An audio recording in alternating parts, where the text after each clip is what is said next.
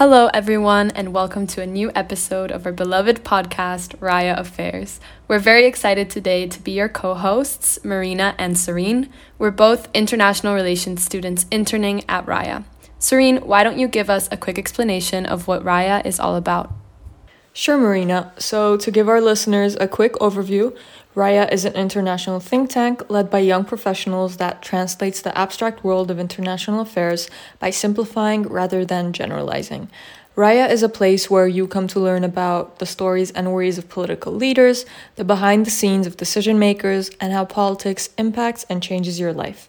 This is RAIA Affairs, filling you in wherever you are. Expressed opinions in this episode are welcome, even though they're not a direct reflection of RAIA. RAIA specializes in unbiased writing and analysis. Anyways, last episode we discussed President Gotabaya of Sri Lanka as he navigates through a food and fuel shortage and civil unrest. We looked into multiple factors regarding his decision making in the political realm with RAIA writer Ross Hardy, as well as the involvement of foreign actors such as the IMF, China, and India, and Sri Lanka's background. So, last week's topic featured questions in which we analyzed Gotabaya's financial dependence on other actors versus Sri Lanka's sovereignty, as well as the difficulty of decision making in times of crisis, much of which uh, actually is similar to the leader we will be looking at today. Um, so, to kick off this episode, we will be discussing a leader on the rise, Serbian President Vucic, and his controversial camaraderie with Putin. RAIA writer Michael Duffy will join us to understand how this affects Serbian interests regarding their future with the EU. Marina, on to you. All right. Hi, Michael, and welcome to RAIA Affairs. Why don't you just begin by introducing yourself? So, where you're from, what do you do, and why did you choose to join RAIA? Thank you so much, Serene and Marina, for having me on the podcast today. It's a real pleasure to be here on uh, RAIA Affairs. Uh, my name is Michael Duffy. I'm from the United States and I'm currently a student in IE University in Madrid, Spain. And I chose RAIA because I thought it was a great opportunity to have a professional experience, learning about international relations, learning about geo uh, geopolitics, and uh, everything that's going on today. Perfect, Michael. Thanks for uh, that introduction. We're just going to ask all our writers as well this question so our listeners can get a sense of who you are, I guess, outside of just RAIA. So, as someone who's passionate about IR, as you just mentioned, you're a student, uh, you work with IR at, in RAIA. What leader, dead or alive, who has impacted the world would you like to have a five minute conversation with? And feel free to get as creative as you would like to.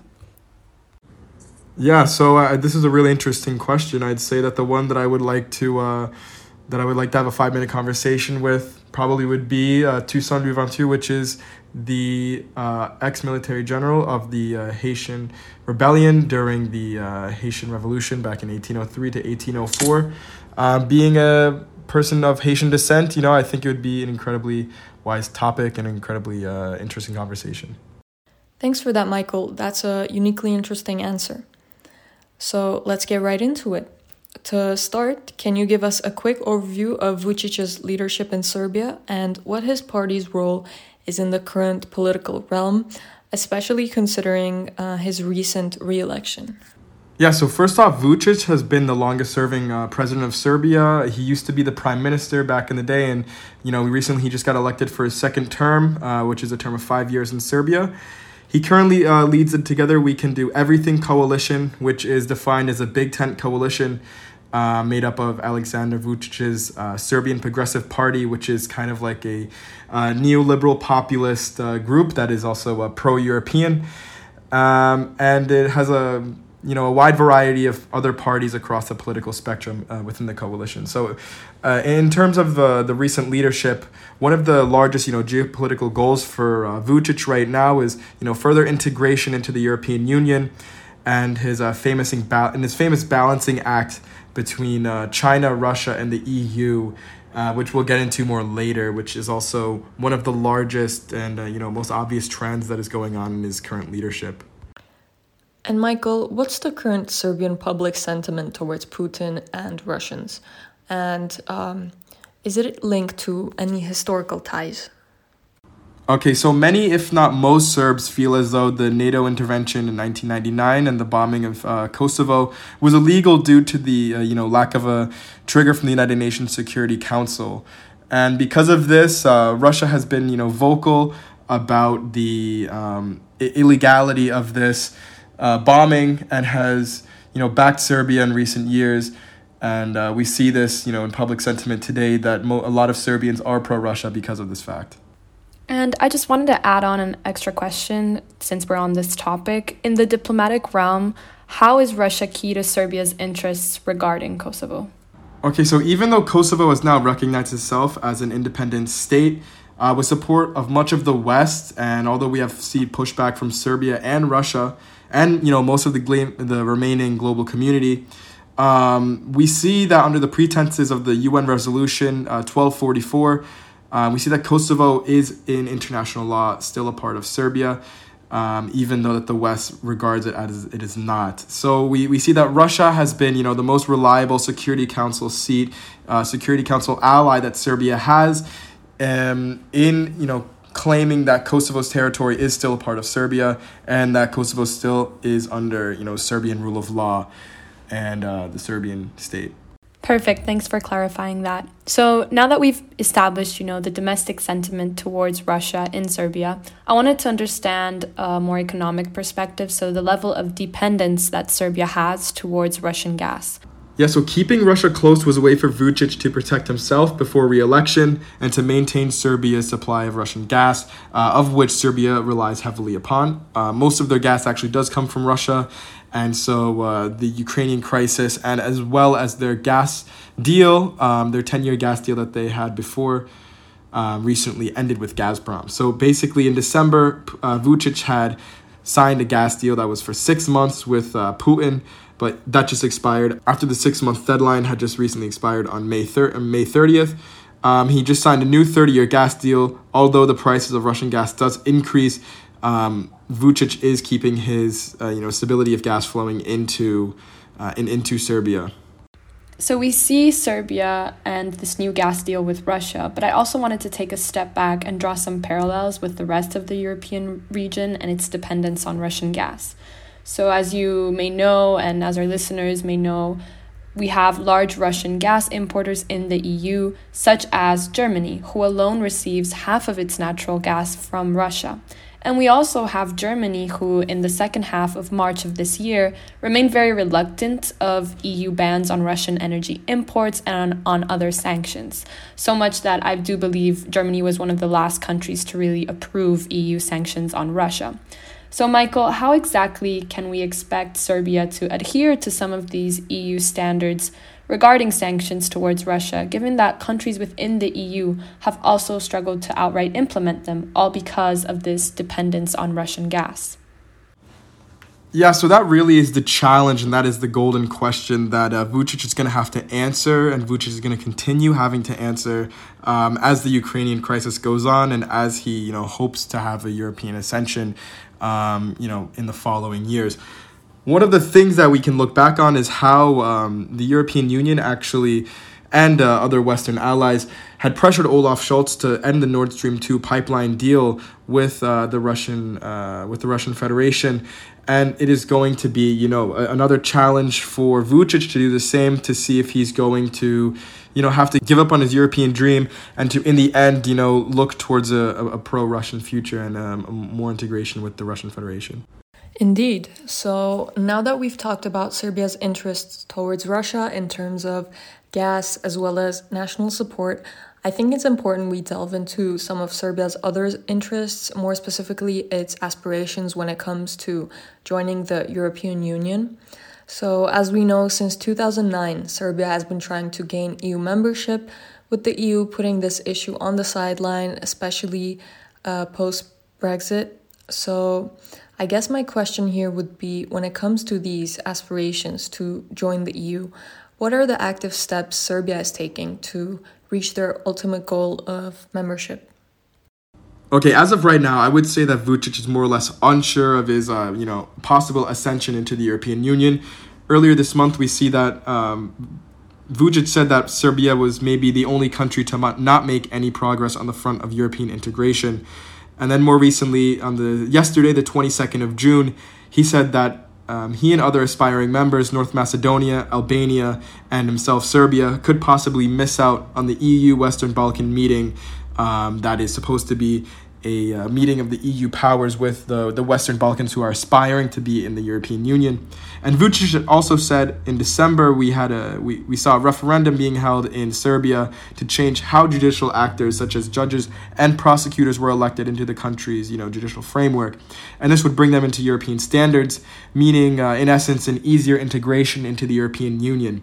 But in the end, despite the pressure from opposition groups, uh, the country had seen a simple majority uh, pass with around sixty percent of supporting the proposition to change uh, the judicial election system um, which is of course uh, favorable for Vucic in his in his um, goal for European integration, but um, we need to look at the wider picture and see how other factors are being you know coming into play with how Vucic will be and if he will be into uh, integrated into the European Union in the next few years. And Michael, uh, would you say there are any prominent players that are either disrupting or negatively influencing this process? Yes, Serena, it's actually a great question. And one of the actors that's making it a lot more difficult for Serbia and Alexander Vucic right now is the German Chancellor Olaf Scholz.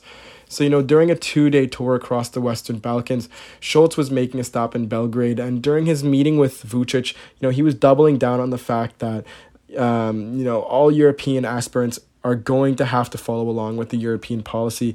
And in that case, that means that Scholz is putting pressure on, you know, Vucic to one, apply the sanctions against the Russian Federation and against Vladimir Putin, and as well saying that Serbia and Kosovo are going to have to recognize each other as independent states.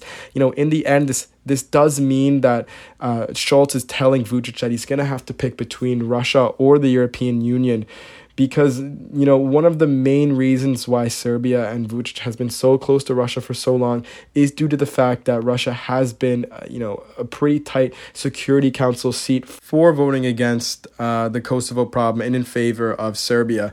And you know, this is really not a new thing for Serbia, understanding that they're going to have to follow with the European foreign policy and in regards to Kosovo. But with Scholz doing this at a time like right now, it's especially significant because we do see another European leader such as Scholz, you know, trying to lead the way for Vucic and for the Serbian uh, the Serbian population to be integrated uh, into the European um, into the European bloc. But we, we do see that it does come with conditions and it does come with a lot of uh, prerequisites that, you know, Vucic is going to have to work on. Now, you mentioned Scholz's calls for Vucic regarding the status of Kosovo, as well as the pressure to kind of maintain this balancing act between East and West, um, as was mentioned in your article as well. So, looking at the big picture on the world stage, it's interesting to see um, how has this balancing act played out? Um, in other words, what actions do we see Vucic taking, uh, contradictory or not? you know, of course, we see that Alexander Vucic having to do this balancing act between, you know, trading his loyalties between Putin, the European Union, and Xi Jinping and China. It's quite obvious that the Serbian president, you know, has, has, has been stuck between the three options. Even though Vucic has uh, voted against Russia in the three General Assembly votes, uh, condemning the, Ukra- the, the invasion of Ukraine, it's clear that for the European Union, that what uh, Vucic has offered in terms of a repudiation is just not enough. And uh, this this has come into play when the European Union has asked Vucic to uh, follow the European Union's foreign policy decisions in sanctions against Russia. Um, we also see that you know with Vucic voting against Putin in front of the world stage, it's um it's not really surprising as as as Serbia has also argued that it is always in conformity or most of the times in conformity with international law and voting in favor of uh, UN resolutions that uh, conform with uh, international law. Um, had Vu- had Vucic taken the choice to abstain from the two votes, it is or from the three votes rather, it would have likely put Serbia at further odds with the European Union, uh, making their ascension into the, the, the European bloc a lot more difficult and a lot less welcome. But we also need to remember the timing of which the Serbian elections that was taking place during um, Vucic not putting the sanctions against Russia, which probably would have you know made things a lot more difficult for him in terms of uh, getting reelected, and also um, you know the symbol the, the symbolism of his uh, UN General Assembly votes that did not, you know, take away much of his credibility among the Serbian public. I think it's great that you mention all of this, particularly if we look more into the Serbian political realm. And I think there's a real possible fear that there might be a crack or a limitation in Vucic's balancing act. And while preparing for this episode, I read that over 63% of Serbia's trade is with the EU at the end of the day, and over 77% of their direct of the direct foreign investment that Serbia receives in development aid also comes from the bloc. So these statistics are showing us how significant the relationship is between Serbia and the EU. With that said, you know, what are the economic implications that could arise with the EU if Vucic continues such camaraderie with Putin? So, I would say that Serbia is uh, guided by the protection of its own economic and political interests and I would say that in the long run, um, one of these interests is actually going to be the integration into the European Union. We see that Alexander Vucic has made it, you know, through his time being the Serbian prime minister and the president of the country, um, European integration, one of the highest um, and one of the most important aspirations for the, for the country at a national scale. Um, I would also say that the biggest cost right now, though, is the deeper integration into the European Union um, that is being pressured by the, the lack of implementation of sanctions against Russia. I think if that the European Union finds Serbia unfit to complete the accession process, um, and Vucic, you know, runs the risk of not fully benefiting from the from EU membership and from uh, full integration into the bloc. However, due to the fact that uh, Vucic sees European integration as more unlikely, he has you know started been playing around with the idea of expanding the Open Balkan Initiative which is a Schengen-like bloc between Serbia, North Macedonia, and Albania. It uh, allows the free travel of workers, the free movement of people, and um, it, it's it's really almost being called a mini Schengen, but also in the in the Western Balkans.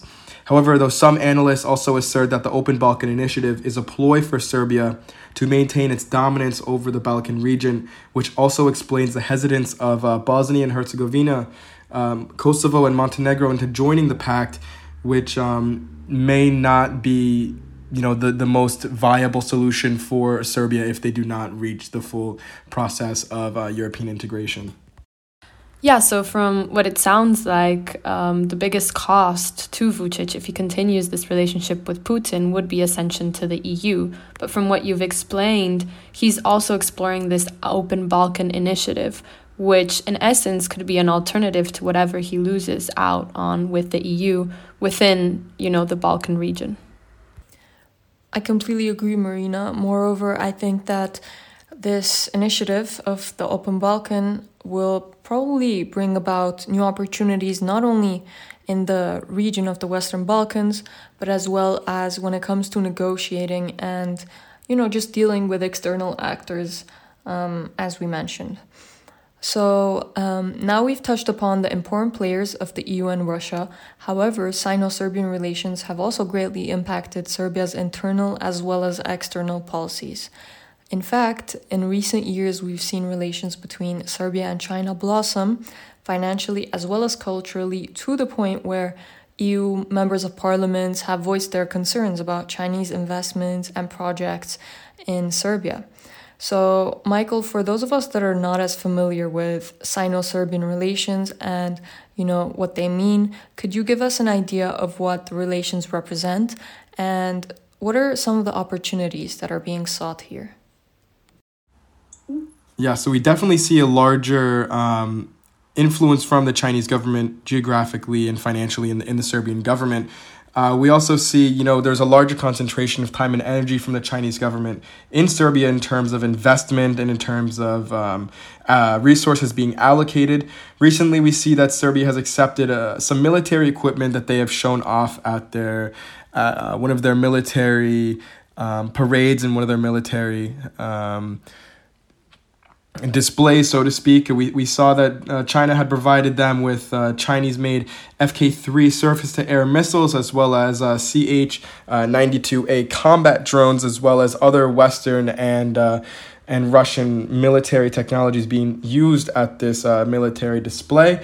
We also saw that Chinese FDI flows have you know reached approximately 528.5 million euros in 2020, and imports from China to Serbia tallying you know just over 3 billion euros worth in 2020 as well. Uh, that's according to the European Center of Foreign Relations. So you know we see the the aspect of the China's motivation to invest into the region is through the Belt and Road Initiative, which uh, China trying to you know have a stronger hold on the global economy and to trying to uh, put its name out into into more regions. We see them in uh, in uh, almost on every continent right now, uh, and you know it's no surprise that Serbia, as I said before, who is a country that relies on its own political and economic um, interests, would be going to China when they're offering you know a hand out.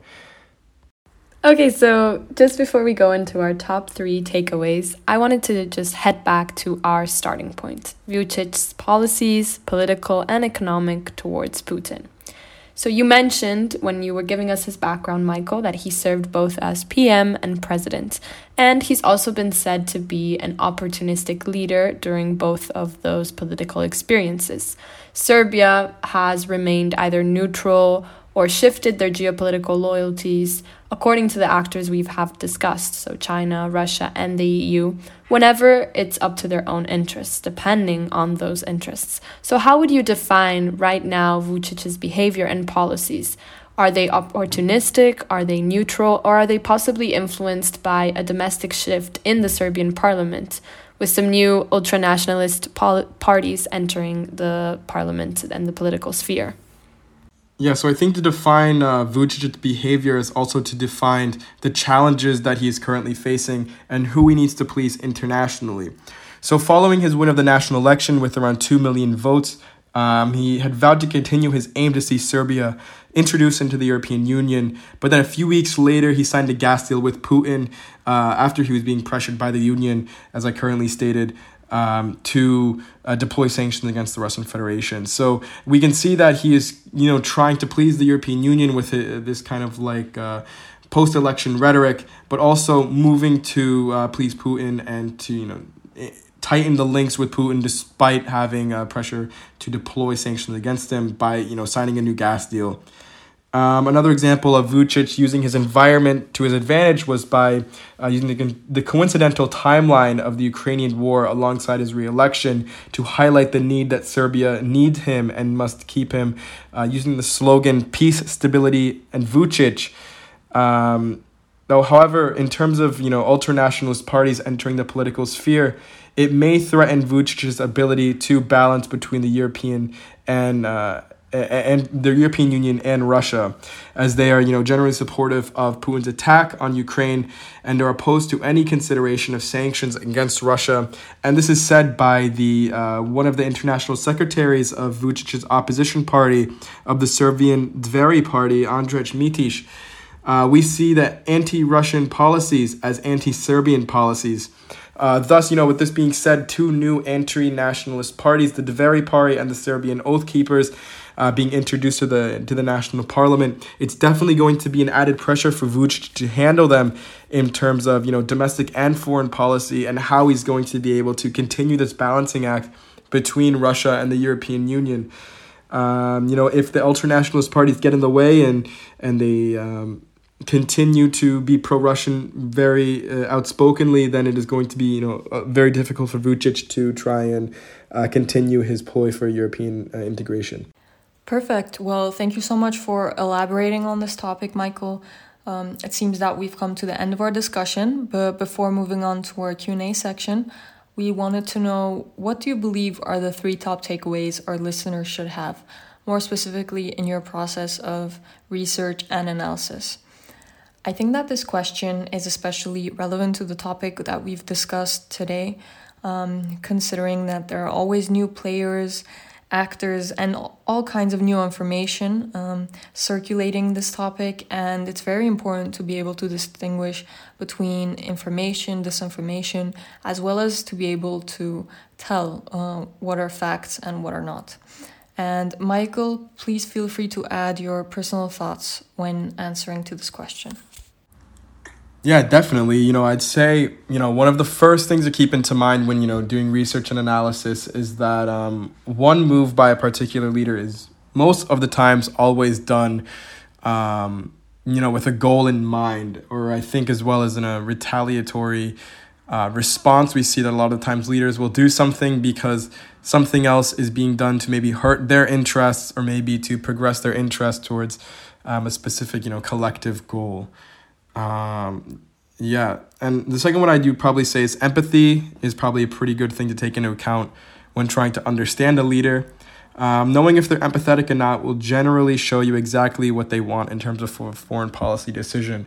Um, do they genuinely want what's better for their country, or are they trying to, you know, put constraints on one of their rivals or someone that's competing with them in the you know in the whole uh, terms of the foreign policy and the what's going on the, on the world stage right now. And lastly, I would say when you're starting to understand you know research and analysis, I would in the international relations um, arena, I would say that it's wise to take one leader at a time and one topic at a time, and to really dive in and understand it uh, little by little. You know, I'd say that this would you know make you a lot better at um, being able to connect the dots to different, uh, two different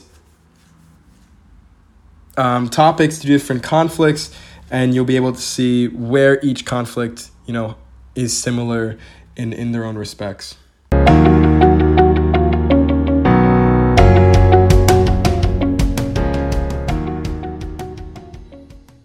Okay, Michael, thank you for those top three takeaways. And I think we've definitely implemented, as you've said, the trying to dive deep into different pieces of information and connecting them together to have a complete understanding of Vucic and of his current uh, political dilemma in this balancing act.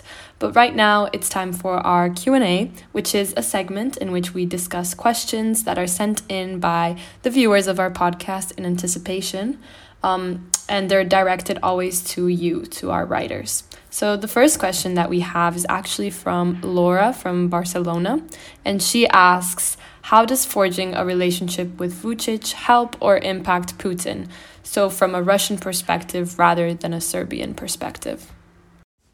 Yeah, so of course we do see right now that uh, from a Russian perspective, the country is definitely losing, you know, a lot of influence, that, and it does recognize that, especially with the fact that a lot of uh, European countries uh, and the European Union in, in general are, you know, sanctioning Russia and kind of committing to an economic war with the Russian Federation due to the attack of Donetsk and Lugansk uh, regions of Ukraine.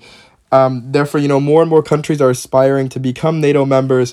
Uh, we see Finland and Sweden, for example, are, you know, um, taking a, a, a faster route to become NATO uh, members, and we also, you know, we can't forget the Republic of Georgia and Moldova.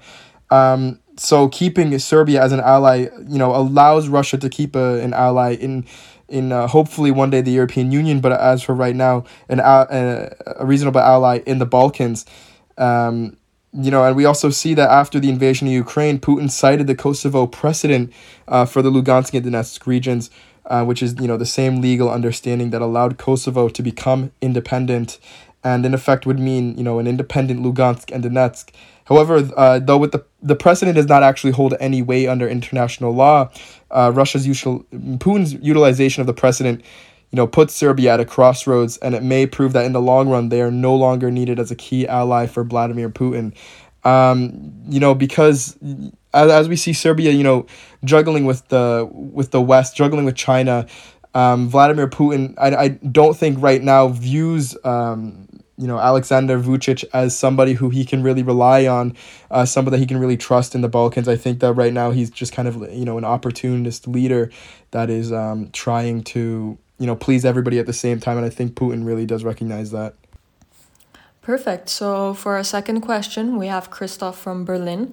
And Christoph's question is the following What can the West do to change Vucic's opinion? I guess what Christoph means here is that what can the EU offer Vucic perhaps in order to change his stance when it comes to Putin and Russia?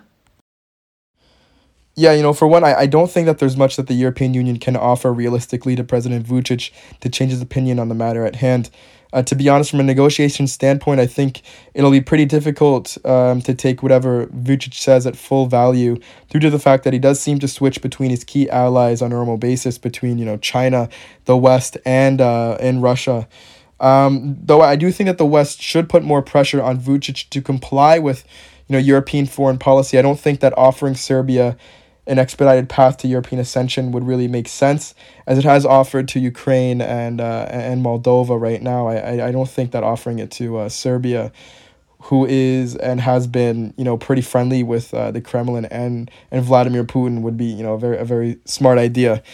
Um, so I think at the end of the day, you know, the European Union uh, or von der Leyen and you know a lot, the European uh, leaders they're going to have to make a decision and they're going to have to let Vucic know that it's going to have to be, um, you know, uh, Vladimir Putin in Russia or it's have, going to have to be the European Union. I, I think that in the end of the day, um, the the invasion of Ukraine really put Vucic at a, at a crossroads, and it's going to have to and he's going to have to prove himself to the Europeans um, that he's able to you know, comply with European norms, uh, not be an illiberal leader as uh, as him and uh, Viktor Orban of Hungary have been, and also been, uh, you know, pretty friendly with um, with Vladimir Putin. I, I really don't think that the European Union wants somebody, uh, another Viktor Orban, to, you know, be um, causing problems in, in, in the union. And I think that, you know, Vucic, at the end of the day, he's going to have to prove himself and uh, he's gonna have to do that pretty quickly. Okay, so to wrap up, I just wanted to go over everything we've discussed today from Serbian domestic sentiment and parliamentary pressure on Vucic's leadership to Serbian dependence on Russian gas and to the possibility of Serbian membership or ascension to the EU. We've also touched upon the different actions taken by Vucic and his representatives and the economic and political costs of said camaraderie with Putin. And I think one thing that this discussion with Michael has been made very clear to all of us, including to anyone listening, is that Vucic's relationship with Putin and the extent to which that relationship actually develops is not an easy political decision. On the one hand, we have a country who is very dependent upon Russian energy imports and who relies on Russia to support um, or their bloc on international recognition of Kosovo's independence, including we have this a brotherhood between Russian and Serbian population, with only 26% of Serbs blaming Moscow for the current Ukrainian invasion and a very pro Russia outlook regarding the invasion. On the other hand, we have Serbia seeking ascension to the EU, which is also a large trading partner for the country and who has pressured the country into placing economic sanctions against Russia. So, how to please both Putin and the EU is the question that we really attempted to analyze today. So, big thank you to Michael for joining us in our second episode of the RAIA Affairs series and for helping us and our listeners really understand the elements that are in the process of answering this essential question. Thank you so much to both uh, you, Marina, and Serene for having me uh, on today's uh, RAIA Affairs podcast. It was a really great time, and uh, you know I can't wait to see you guys next time.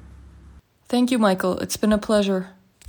For those of you who are interested in reading more, make sure to really check out Michael's article. It's under the link in the podcast description or you can also check it out at raiagroup.org. And make sure to follow us on Instagram, raia.now. It's where we post all the latest articles, as well as our new podcast episode topic, in which you can send your questions for the Q&A. Well, then, it seems that we've come to the end of our podcast. It was a pleasure hosting this talk today. We're your co hosts, Sarin and Marina. Goodbye from us, and thanks for tuning in. Have a great day in your sphere of influence.